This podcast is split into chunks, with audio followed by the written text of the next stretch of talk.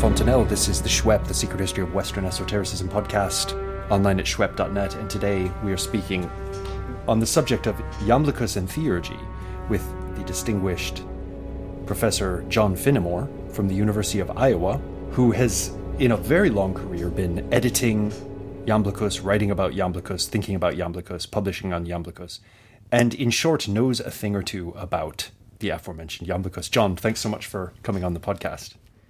Thank you for having me. So, we've introduced Iamblichus, the great thinker, a philosopher, but certainly also a religious thinker of some sort or another. And in this work of his that survives, the, the response to Porphyry, as I guess we're now calling it, formerly known as De Mysteriis Egyptiorum on the mysteries of the Egyptians, um, a name that was given to it by Marsilio Ficino. This work, of all the works of Iamblichus that could have survived pretty much in toto, this is a weird one, but it does survive. And in it, he outlines a whole lot about something called theurgy. Um, so the first question I have for you is, what is theurgy for Iamblichus? If we can, if you can come up with a description or even approaching a definition, it would be very, very helpful. I can give that a try at least. So what we've got is some sort of sacred rite that's imagined by Iamblichus that, among other things, separates our souls from our bodies and raises them from this level to higher, to the moon, to the visible gods, to the stars, and beyond to the intellect, and maybe even to the one, though he says that happens rarely and only late in life. So it's some ritual that allows that to happen when he talks about it in, in book three of the De Mysteriis, and he, he has a, a, rite going on, he says that there is a uh, theurgic priest, the leader of the god, Theagogon, something like that, Theagogos, I guess, in Greek, that leads somehow the god, but not the god, which I'll explain in a minute, to the um, ethereal vehicle of the person that is the receiver, the kemenos. So we've got a priest in residence that's a philosopher priest that's a theurgist. We've got the person that is being involved in it that has the activated vehicle. And we've got an audience around because he talks about them being able to see the light descending from the gods and maybe encircling the person that we're having as the receptor. So there's some sort of rite that takes place with an audience, probably near his school, I always think of it as a bunch of PhD students, but that's just me. So they sort of hang around together and do this. And that um, is what theurgy seems to be. Now, that's a beautifully concrete picture you've painted. This reminds me and many interpreters of stuff we find in Greek magical papyri. And I'm sure mm-hmm. that will come back again and again in this conversation. But it's, and it also reminds me, Ceteris Paribus, a little bit of the incident where the Egyptian priest calls Plotinus's guardian daimon to appearance in the temple of Isis. Now, it seems to be that only the priest can see the daimon, right? It does. Mm-hmm. You don't get the impression from Porphyry that everyone saw it and went, "Whoa, there it is!" It's just the priest, and the priest sort of says, "Well, guess what? It's a god." What do these parallels tell us? I'm thinking there's slightly two different things. Okay. That uh, having a, a, a, priest determine whether your personal demon is just a daimon or might be something greater than a god, that seems to be a specific right about something else. That doesn't seem to be what Iamblichus means by theurgy. Theurgy, as he's making the point, has to do with the gods coming to us not personally, which is impossible in Platonism, but via light so it's the illumination of the gods, the leading of light, he calls it in Greek. Right. So, so that would be critical to to this, and I don't see that happening necessarily in the Plotinus passage. Right. If we wanted to talk, I guess, generally about rituals of apparition, um, mm-hmm. we might. Well, well, we'll get back to the apparition parts in De Mysteriis because that stuff's fascinating. But maybe we want to talk about that as something different from theurgy proper. So theurgy is separating the soul from the body that's mm-hmm. its aim, which, funnily enough, is the aim of philosophy in Plato's Phaedo.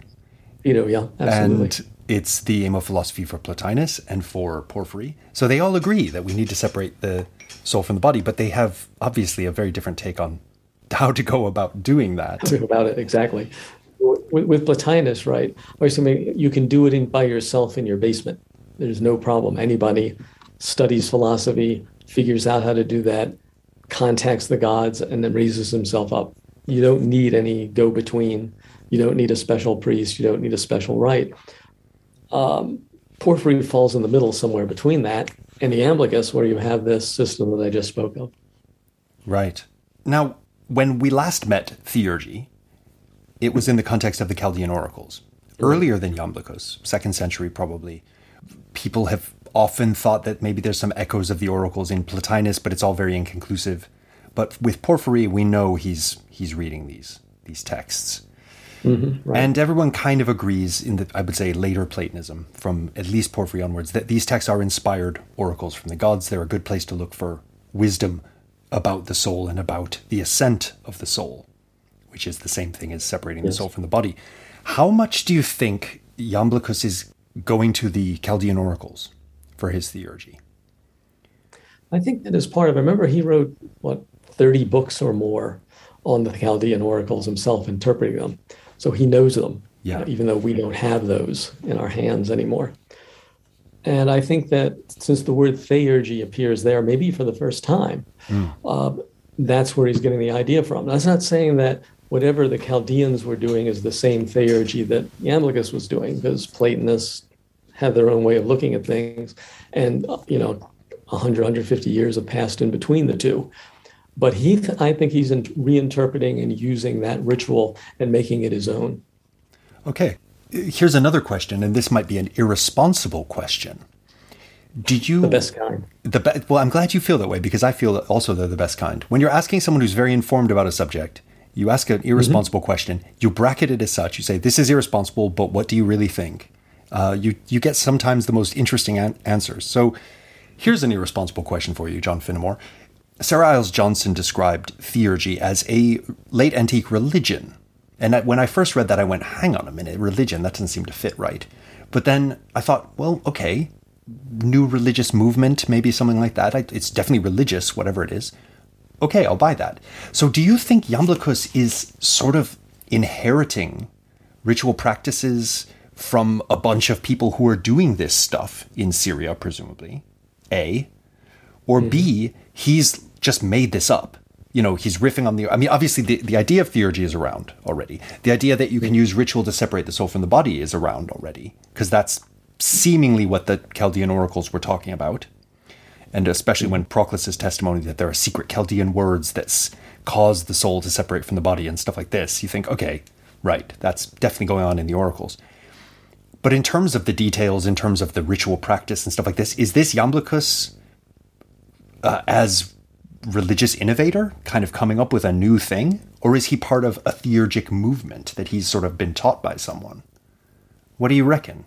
I'm tempted to say both. Why not both? Why not both? Uh, but I think that you know, theurgy is, is a ritual within a religious context. That's got to be true. Whether it's a religion itself is another matter. And the religious context is one of uh, ascent ritual to the gods. That seems to be in play in the in the Chaldean oracles in Porphyry and in Iamblichus, and certainly after Iamblichus as well. So it's part of a tradition. It's not new. Um, it's based, I mean, it's all over Greece and, and, the Roman worlds, but it's it's based really in that area uh, of, of Syria and such that the Chaldean oracles, Numenius, and Iamblichus occupy. Mm. And in some way, the you know the Emperor Elagabalus too. So right. All that's kind of tied together with that Bel worship or Baal, whichever way you spell it nowadays, as the god in the temple there. Iamblichus has expanded that, right? He's going, okay, I, that's partly what's going on. This is a religious ritual that I accept, but it has to fit more broadly into my new Platonic scheme. Right. Okay. So, so if he is an innovator, it might be t- in the mm-hmm. metaphysics that we want to look rather than in the ritual side of things.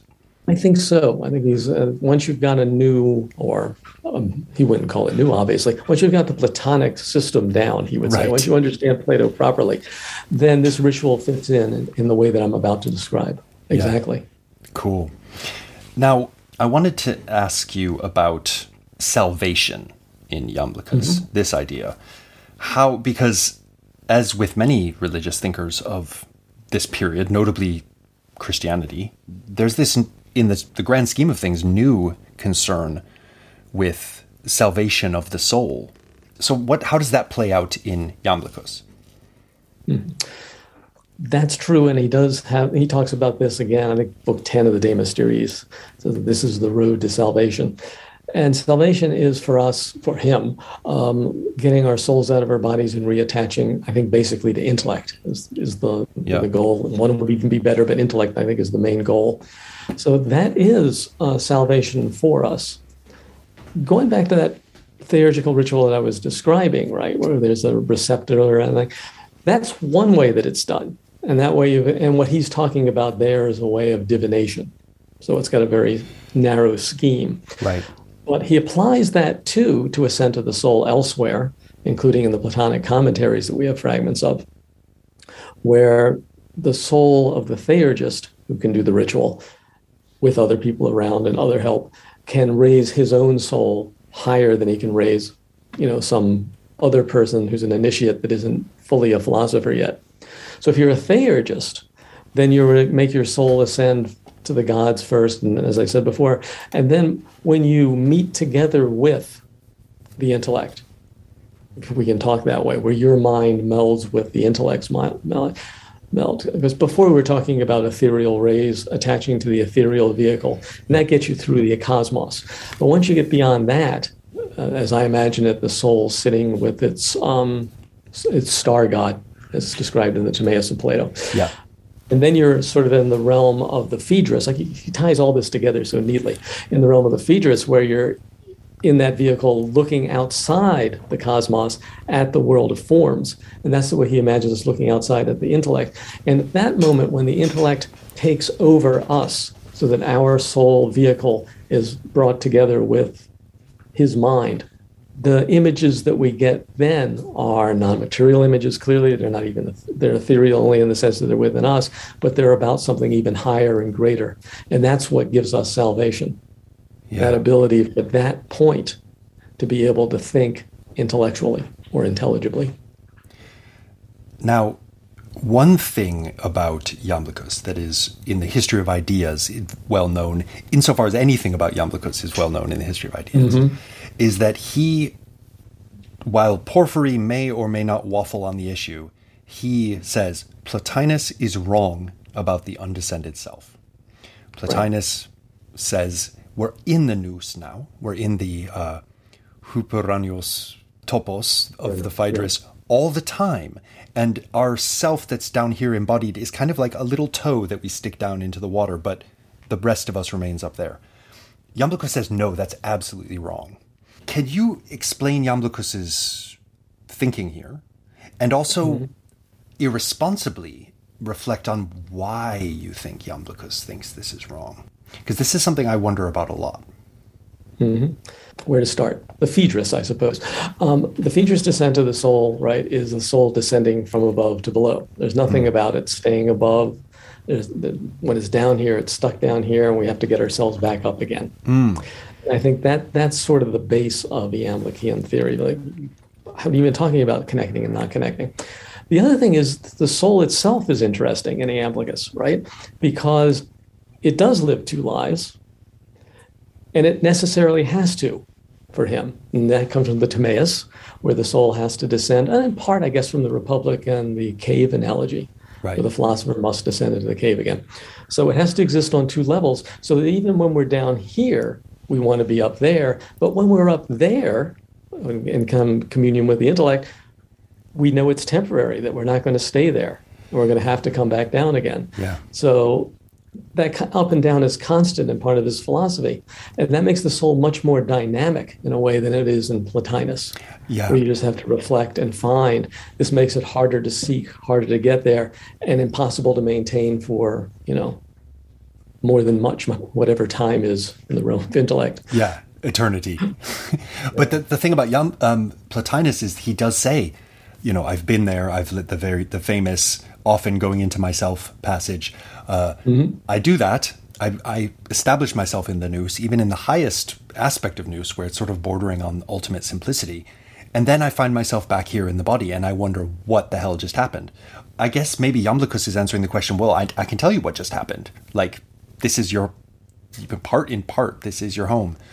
But uh, so here's my irresponsible question for you: like, why does mm-hmm. Iamblichus think this way? It's. It, I mean, you could also ask the question. You could turn it back at me and say, "Why does Plotinus think that way?" But, but why does Iamblichus think? I guess way? that's true. This is the debate, right? Yeah. Who is right in the in this way of describing something that they both have undergone? This metaphysical experience that's you know very difficult to put into words. Mm. And Plotinus perceives it one way, and he'll write about it that way, and Iamblichus perceives it another way. And both of them, I think, are going to Platonic texts to defend their way of handling it.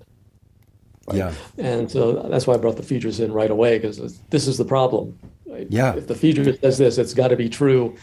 Plotinus can't be right. Plotinus, you know, if you were around, would say, "No, no, you're misunderstanding what I'm saying about the Phaedrus." But yeah. he's not there. Just Iamblichus talking at yeah, this point, I mean, so he wins the argument. in in the Phaedrus department, Plotinus reads more against the grain than Iamblichus does because the soul chariots mm-hmm. in the Phaedrus, which aren't the gods but are humans, right they they can stick their head out through the final sphere and kind of view the the realm of forms if that's what it is um, mm-hmm. temporarily but then they always kind of sink back down and the only way for Plotinus to get that result from the Phaedrus is to just say that the gods that were mentioned that kind of go up there and have feasts and just chill out up there, mm-hmm. those are actually human souls of a very like elevated standing. And if you read it That's that way, then it, it, then it yeah, works yeah. fine. But otherwise, mm-hmm. Plotinus is just going way beyond Plato in his ambition for the human self. And Iamblichus mm-hmm. is sticking much closer to Plato in this in the literal surface meaning, in the sense that Plato's quite skeptical about our abilities to attain to this exalted state in a kind of permanent way, right? Mm-hmm. Or similarly in in the Republic, where Socrates is laying out this unbelievably stringent way of life for the philosophers. Like, if they could exist, which they can't even exist in real life, they would have to do 40 years of maths and astronomy and da da da da da un- before they could even start dealing with the, the form of the good, right? So I like it. And that puts the whole narrative that Iamblichus is anti-rationalist and a you know betrayal of the um, the true Greek uh, rationalist tradition and all that kind of stuff. Uh, that you know in a way he's being much more down to earth than a Plotinus here.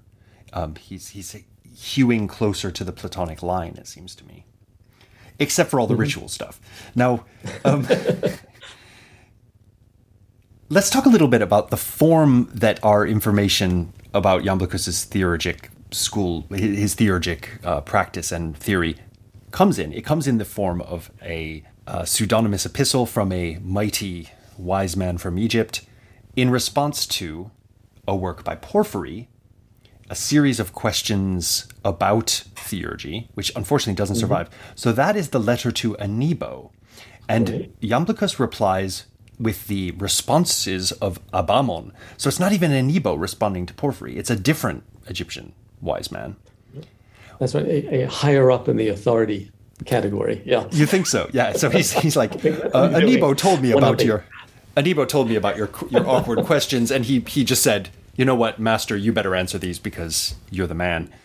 Um, mm-hmm. Uh, what can you say about this this format, this epistolary, public epistolary dialogue format that's taking place between two philosophers who know each other, but neither of them is kind of using their real names and stuff like this? Yeah, it, it is. I think John Dillon said that, that was his reason for thinking that this was an early work of the Iamblichus, that it strikes him that doing it this way isn't something a young man would do and an older man wouldn't. And he might be right about that. But uh, it's interesting because, in a way, it's like a Platonic dialogue.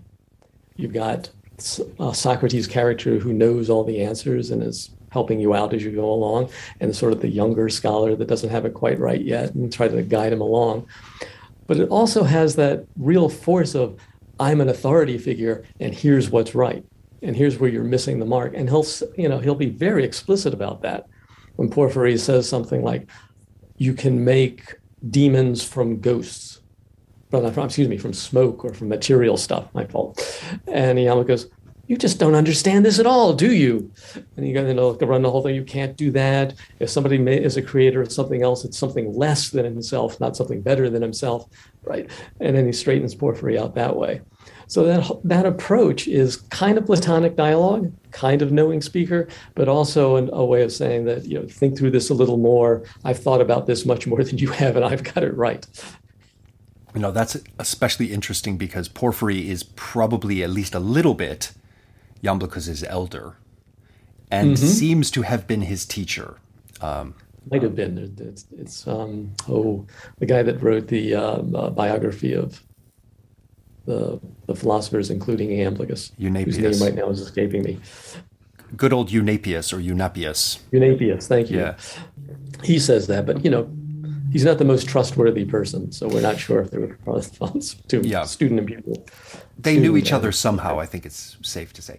Incidentally, yeah, oh, definitely, yes. Do you think the Iamblichus referred to in the life of Plotinus in a little passing reference is our Iamblichus? Oh, I'd forgotten about that.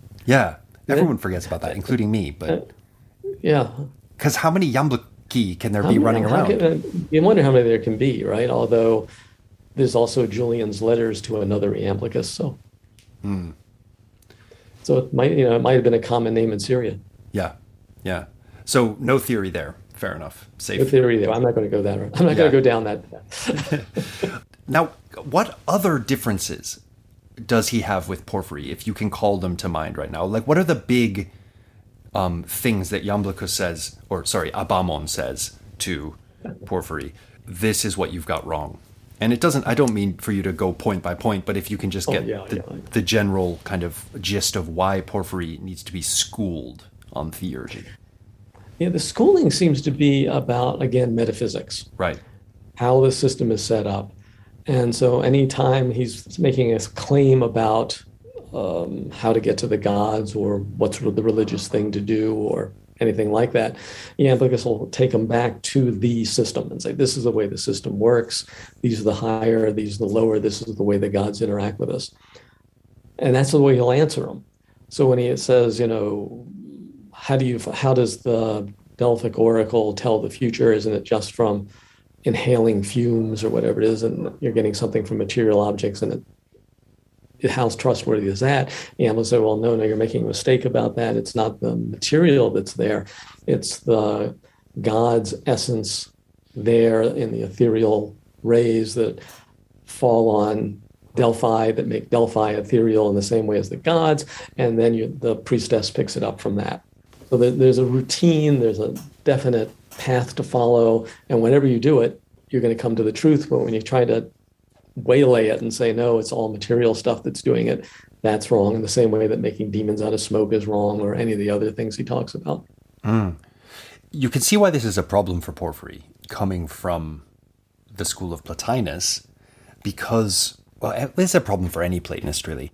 How mm-hmm. does stuff down here um, participate in or get influenced by or otherwise, as it were, touch the stuff up there, which is immaterial, mm-hmm. which is eternal, which doesn't change, which um, and and this this by stuff up there in the context of Porphyry and Iamblichus' debate, we're talking about noetic gods, right? Like mm-hmm. eternal beings that exist totally beyond and totally transcendent of all this kind of scrabbling and changing and transmuting that's going on down in the cosmos how does their influence come down to us, right? Right. And, and Iamblichus has really strong and interesting and I think innovative ideas here. Yeah, I think you're right about that. And that brings, brings us back to theurgy and the idea of the illumination of the gods. Hmm. Because their essence and power, which is really just as our essence and power is immaterial, our souls are our rational souls are immaterial their their being is immaterial and the intellect is, has no matter whatsoever. So that has to be transferred. That stuff that is completely immaterial has to be transferred from a higher realm to a lower realm and how do you do that? And once again it's you, you create more intermediate entities to help pass it along like a football down the line so, the essence of the intellect, which is immediately available to a visible God, any of the planets say, mm-hmm. they have no trouble. They don't have a body that interferes. Their ethereal vehicle gives them no trouble at all, and they immediately have it. They can pass that along to us, as it were, in an electrical line that is actually made up of ether. Right. Their rays bring the thing down. We've got an ethereal receptor, a radio that can pick up their waves as our ethereal vehicle and then we can get those messages that way. we don't get them clearly until we do theurgy. Right. That's the way they come to us. So, following the radio metaphor, which I often think is the best modern technological metaphor for kind of envisioning this stuff, mm-hmm. right? Um, right. You need to adjust the the set really carefully, um, and that mm-hmm. presumably for Iamblichus, that's not only doing the right rituals and stuff, but also having practiced the virtues and uh, yes, purified. When he your, talks about yeah, he talks about purifying the vehicle. That's exactly what he has in mind, right? That we've got to get it into shape, and part of that is the way we act on a day-to-day basis, being good human beings, and another that is being receptive to what the gods are sending us, and and doing the right ritual to get there. Yeah, that so works hand in hand. All of those things make our radio receive better and clearer mm-hmm. and less static, and so on and so forth. And what we get though from the gods, it seems to me, is essentially they're opening up the door to come see them. So they're like mm-hmm. reaching down to get us in Iamblichus and then pulling right. us up.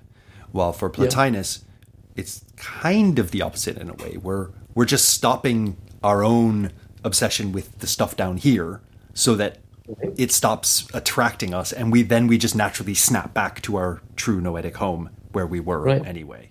Where we never left anyway. Yeah. Right? That's what makes it so easy in Plotinus. We're there and we don't realize it. Mm, but it's not easy, is it?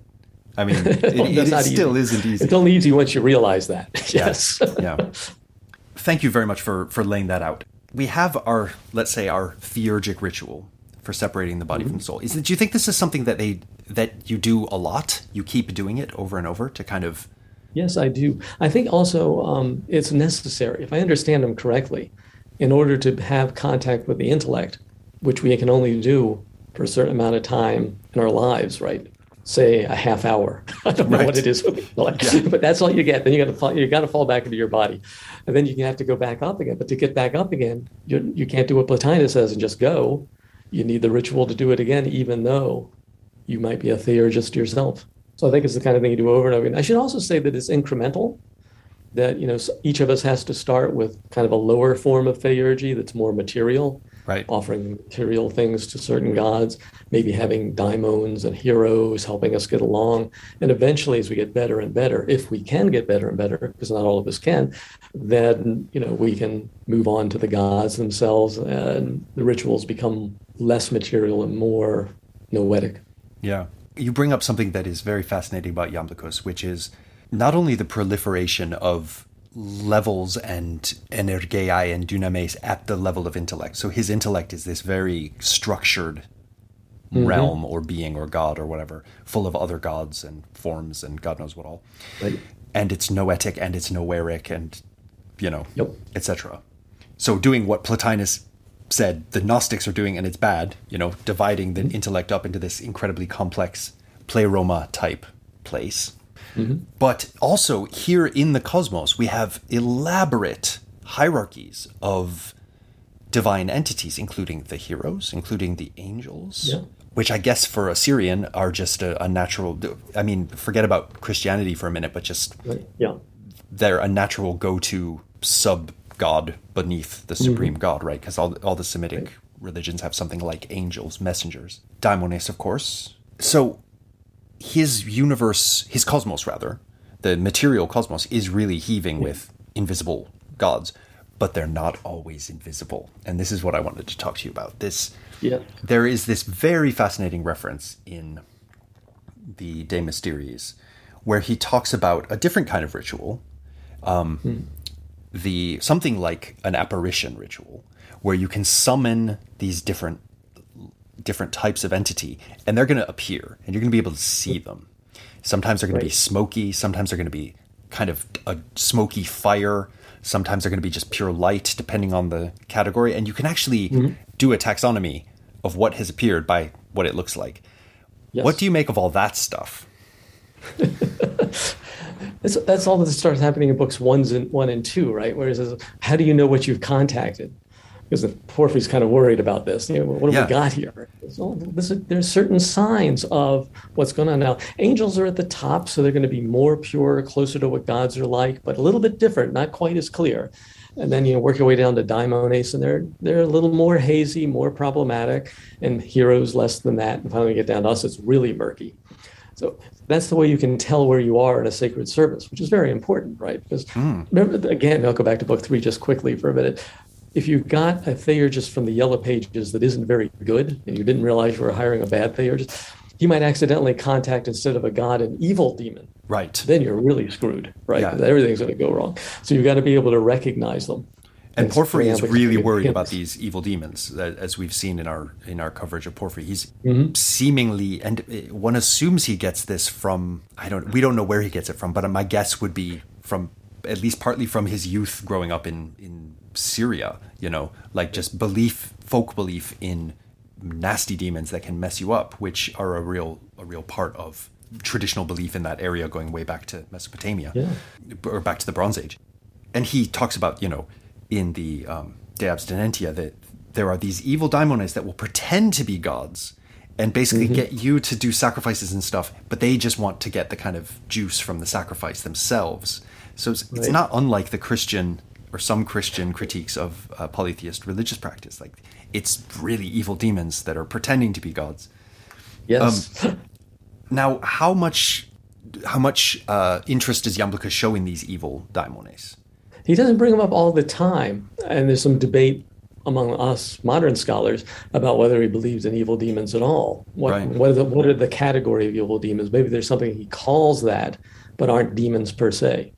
Right, like a lower entity from a daimon. Yeah. Right. So that's one possibility. But if if they are evil demons, they're not unusual to find in Platonism, right? Because Apuleius has a thing on demonology where he puts them in. Uh, Plutarch has does the same thing. So they're part and parcel of the Platonic tradition so he can make use of them if he wanted to. It doesn't have to be just Eastern stuff. It can be also Platonic no, philosophy. Yeah, thank you for for balancing my my intemperate remarks about Porphyry. I just feel like Porphyry shows in the surviving fragments such a kind of I, I almost want to say obsession yeah. with these evil mm-hmm. daimones that you feel like there's something more than just school Platonism going on. Like he mm-hmm. really has a kind of gut fear of evil daimones. And if you look for yeah. that in well, you find that in all kinds of in all kinds of cultural traditions, but it seems to be very strong in the, the Near East. And you know, we see it going right back to Sumer, where you have these sort of like protective tablets against these named evil prowling creatures that come and mess with you, you know. But Iamblichus seems remarkably positive. Like he's not so concerned with that evil stuff. He's seemingly his vibe is really about the goodness of the gods and the gods like just emphasizing yes. the goodness and this kind of increasing scale of goodness as you go up and this sort of thing. Yeah, yeah, because that, that's part of the chain, right? So the higher up you go, the better chance you have of being good too. And I think that that's really what he's interested in in theurgy. I mean, this is an, his example is this is where it goes off the rails if you mind up with an evil demon. So that's theurgy mishandled, gone wrong. When it works right, you don't have to worry about that. He says whenever the gods are present, it's like their light wipes out all the darkness. There is no there is no evil left anywhere. Hmm. Anywhere. So for him, the theurgy has to be pure to be to be theurgy. I wonder if you can talk a little bit about about the, the Nachleben of Iamblichus's ideas, specifically on theurgy, in mm-hmm. later Platonist thought. Obviously, the Nachleben becomes massive and ramified when he gets translated into Latin and Christians in the Renaissance start thinking yeah. about theurgy in Christian terms. Um, and also clearly with the pseudo Dionysius, we we already see. Oh, absolutely, yeah. Theor- we have to see a Christianized theurgy, but I think more through the medium of Proclus than through Iamblichus directly. Mm-hmm. But what about Proclus and Damascius and those guys? What do they make of this uh, teaching and practice? Yeah, they, they still seem to have a belief in theurgy. But again, we don't have a lot of descriptions. so I can't say like it's so much like Iamblichus this way and so much like unlike him in another. And I really miss that. There's a couple passages in Proclus uh, where he'll, he'll talk about rituals. There's one where he's talking about um, Achilles and the, the burial of Patroclus and how that's handled as if that were some sort of sacred rite. And there's another one, I, forget, I think that might be in the Republic commentary, uh, where um, he has a, a, a human being buried up to his head and only his head is showing, which is, of course, where the rational soul is. Yeah. And the light hits it, and that's what makes the ascent happen. But outside of those two passages and that one from the Myster- De Mysteriis that I talked about earlier, we don't have any kind of description of them, so it's very hard to compare the two. Yeah. The, or the three or the four. right. It's it's one of the wonderful things about the De Mysteriis is it contains more descriptions of religious practice than mm-hmm. any other Platonist work, but any other work from antiquity altogether almost. It's it gives us so oh. much to go on. I mean, not as much as we'd like, but so much mm-hmm. to go on. All these references to, you know, standing on the characteres and um, oh yes, all this kind of stuff, all this kind of oogly boogly private religion kind of reminding us mm-hmm. of the mm-hmm. magical papyri sort of stuff. That's it. That does bring the magical papyrus back, the standing on characters, which of course they do in a PGM. Yeah. So you can find the things where, where those things are, I don't know, papyrus things that you write on and stand on or throw into the river, gold lamella, whatever it might be. Those and that material substance enlivens or actualizes your your magical rite. Hmm. And the Iamblichus has to go out of his way and say, no, they don't. right? And you why might, you might be doing that, but, but he thinks that that kind of thing is a private thing that isn't publicly done. It doesn't follow his theurgic tradition, therefore it's false. Right. He's arguing against standing on characters. Right. Because you're just basically ignorant if you do that. Interesting. So he does have a, a, a strong critique of what what might be called like superstition in religion or or, or black uh, magic. Yeah, black absolutely. magic stuff. Now, of course, for a Christian in this period, every form of ritual that isn't Christian is going to be considered something a little bit like black magic, potentially, depending on exactly. the Christian, obviously. Um, and it's always going to have to do with evil demons, as we said. Yes. Yeah, but um, not only is Iamblichus, not only does no one take seriously the idea that he's a black magician anymore. Right. Um, mm-hmm. The idea, the old scholarly idea, and not even that old, but really quite recent, that he is uh, either, well, an apologist for the irrational is one mm-hmm. classic one, or a apologist for the miraculous, for the oogly boogly, for he's a kind of occultist, right?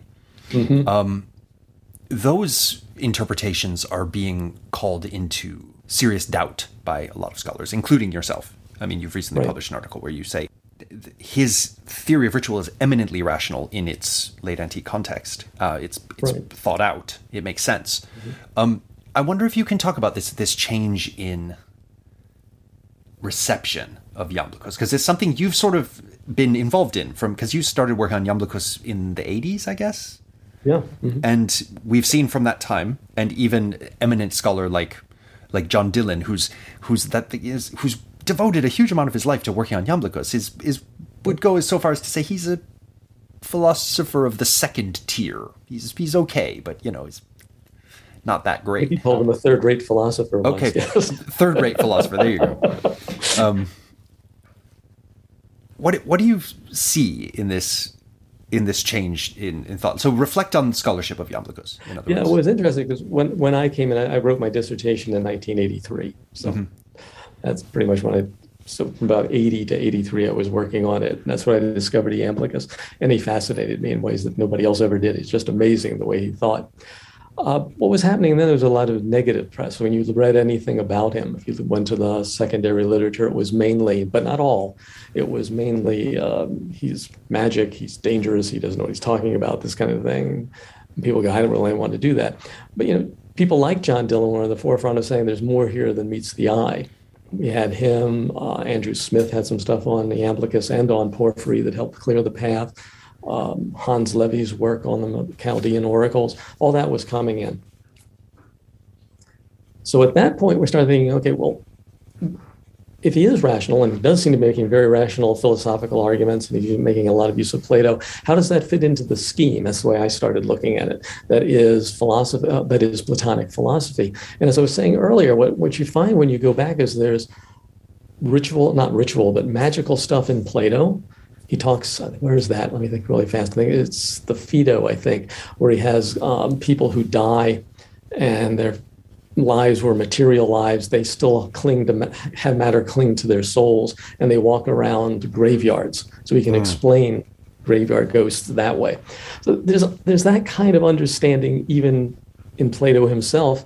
And when you get to the Middle Platonists, there's even more of it as they bring the demons in and, and other sorts of rites. So what I'm seeing is that he's not that irrational given the context. Given mm. the context, he's actually more rational than some that have been writing. Right. And he's the one that went out of his way, especially in the De Mysteriis, to give us a testament to this is how rational people think about the the non-rational rather than the irrational is the way I look at it. Right. So that that's a very important point. The opposite of rational in this case is non-rational. It isn't irrational mm-hmm. because irrational implies uh, a negative value judgment, something like that. This is in the same way as the opposite of normal is non-normal. It's not abnormal, right? right. Because abnormal implies exactly. a negative thing. So he is giving an, a rational account of ritual united with a thoroughgoing metaphysics, which yes. you may or may not accept, but you certainly can't just say is is nonsense. It's certainly at least from the if you start from the perspective that Plato is the best place to look for metaphysics. We must find some metaphysics mm-hmm. that makes sense. Um, his right. approach to this is as maybe as good as anyone else's, arguably. Mm-hmm. Um, and he does something that no other surviving Platonist does, which which is give a a tr- like almost a manual point by point account for mm-hmm. how you can deal with all these different aspects of ritual practice. Which ones make sense, which ones don't why this one works, why this one is just nonsense, all that sort of thing. Is that would you say that's a decent yeah. summary? That's a good summary. Nicely done. Thank you. And it's interesting that Porphyry gave him the chance to do that by taking on some sort of skeptical argument of his own. And like I said, I'm going to town with this. And he wrote the De Mysteriis. Yeah. Isn't it interesting, though, that, and this is definitely getting into the realm of irresponsible speculation because okay. we never know, we hardly ever know why a given text survives and another text gets lost. Yeah. You know, why do all of Aristotle's really difficult esoteric works survive and none of his exoteric works for a, for a mass audience survive? But mm-hmm. why, of all the works of Iamblichus that would survive, does this one survive? Do you ever yeah. wonder about that? Like, why is his On the Soul not, you know, hardly yeah. extant? Which you would have thought would be, especially when we think that all these works are being curated by East Roman Christian scriptoria, right? Right. Who you would expect mm-hmm. a priori to be like Iamblichus on the mysteries. Forget it. This stuff is forbidden, and you know if anyone's going to think this is evil ma- magic and or irrational superstition, it's going to be them. But they're copying this book, but they're not yeah. maybe bothering to copy his On the Soul or his uh, Timaeus commentary or his, Any of his commentaries, really. It is interesting, and I have no answer to that, of course, and it's really just luck, blind luck, what gets saved and what doesn't. Yeah, you know, a lot of it might have been in um, the the Istanbul Museum uh, library. That's what I'm looking for, library. Uh, and in 1204, it got burned down by the Crusaders, and we lost so much then. Just bad luck. Yeah. Alexandria Library burned down. We lost stuff there. But yeah, I don't know why things continued. But once we had them, right, in the Western tradition, then we worked to keep them. so we got lucky after the Renaissance. yeah, we definitely got lucky with the De Mysteriis. Um, it's a fascinating text. Now, John, what have we not talked about that we should definitely talk about? Back to the Symposium of Plato. In the Symposium of Plato, he has an argument that the gods never descend to us. And instead, uh, between human beings and the gods, they're daimones, demons, right. that travel back and forth and carry messages. And that almost seems like a throwaway myth that nobody was concerned about, but it became really important in the Platonic tradition. And the fact that gods didn't descend means that Iamblichus has to set up a system where the gods stay where they are. They can't come down here, but you have to find a way to communicate with us. We're completely cut off, but not completely because they have the uh, divine illumination that's what we talked about earlier. And then that started playing into the whole Christian thing, right? All of a sudden, when God, the Christians say Christ came to earth, it was like, no, he didn't. God can't do that. So the pagans had an element force, force of attack. And they could say, we've got daimone, heroes that come down to earth, help us. Christ is like that. You're making you're making something out of nothing. And that became part of the tradition too. So I think the gods do not descend became like critical to what came afterwards mm. as part of theurgy. As you can see, that's why you need theurgy. That is a really important point. Thank you for that. So it, it is all about how do you bridge the distance between the, the mundane mm-hmm. and the, the divine. Uh, yeah. Everyone's very concerned about this in late antiquity. And um, Iamblichus... When you look at Proclus, right, what he does is he makes the distance even greater in a sense. There's more entities in between. And when you might think that's making us further from the gods, it's actually no, that makes more links. It makes it easier for us to get there. sort yeah. of step by step by step. All right. Well, John Finamore, thank you very much for speaking to us about Iamblichus's theurgy in theory and practice. And stay esoteric. Thank you. Pleasure being here. Nice one.